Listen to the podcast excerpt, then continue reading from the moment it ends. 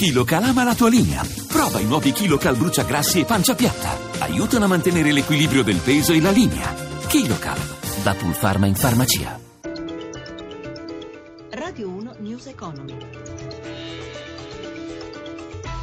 11.32, buongiorno da Giuseppe Di Marco. A marzo fa sapere l'Istat migliora lievemente il clima di fiducia dei consumatori mentre cala quello delle imprese.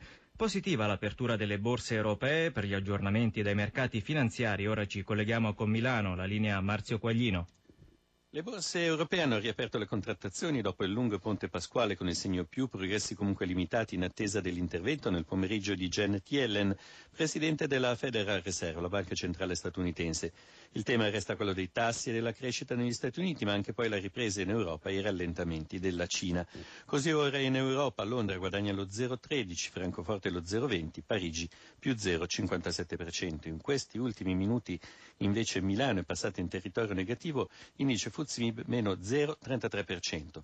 Sul listino di Piazza Affari agli estremi le banche, scende MPS meno 5,31% teorico in fase di preapertura, mentre Carige guadagna il 4,28% dopo la conferma dell'interessamento del fondo statunitense Apollo per rilevare i crediti in sofferenza e sottoscrivere un aumento di capitale. Sul mercato delle materie prime scende il petrolio ancora sotto la soglia dei 39 dollari al barile.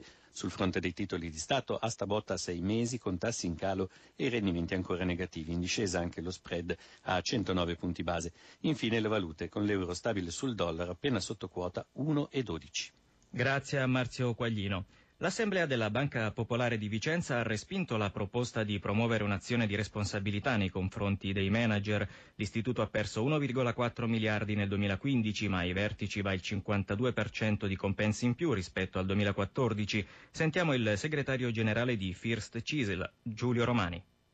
Purtroppo questo è un fenomeno che noi da anni cerchiamo di arginare, abbiamo raccolto anche firme per una proposta di legge popolare, 120.000 firme che è giacente in Parlamento dal 2013. Nostro malgrado vediamo che questo malcostume continua ad esistere, questa incredibile distribuzione di denaro che non c'è continua ad essere fatta a favore di manager che o hanno dimostrato di non essere capaci di gestire la banca o peggio di, di averla gestita in modo non corretto. L'Assemblea però ha respinto l'azione di responsabilità nei confronti dei manager. Anche questo lascia veramente allibiti. Credo che occorrerà cominciare invece a chiedere la responsabilità degli amministratori, per quanto riguarda noi, a farci carico di essere parte civile nelle azioni di responsabilità verso gli amministratori. Allo stesso tempo i dipendenti non percepiscono il premio di produttività da 5 anni. Non soltanto in Popolare di Vicenza, ovviamente, ormai i premi di produttività sono una chimera quasi dappertutto perché le banche ovviamente non stanno attraversando un buon periodo. Quello che non è normale è che quella produttività non pagata ai dipendenti venga distribuita a dei manager che invece fanno di tutto per danneggiarla l'azienda.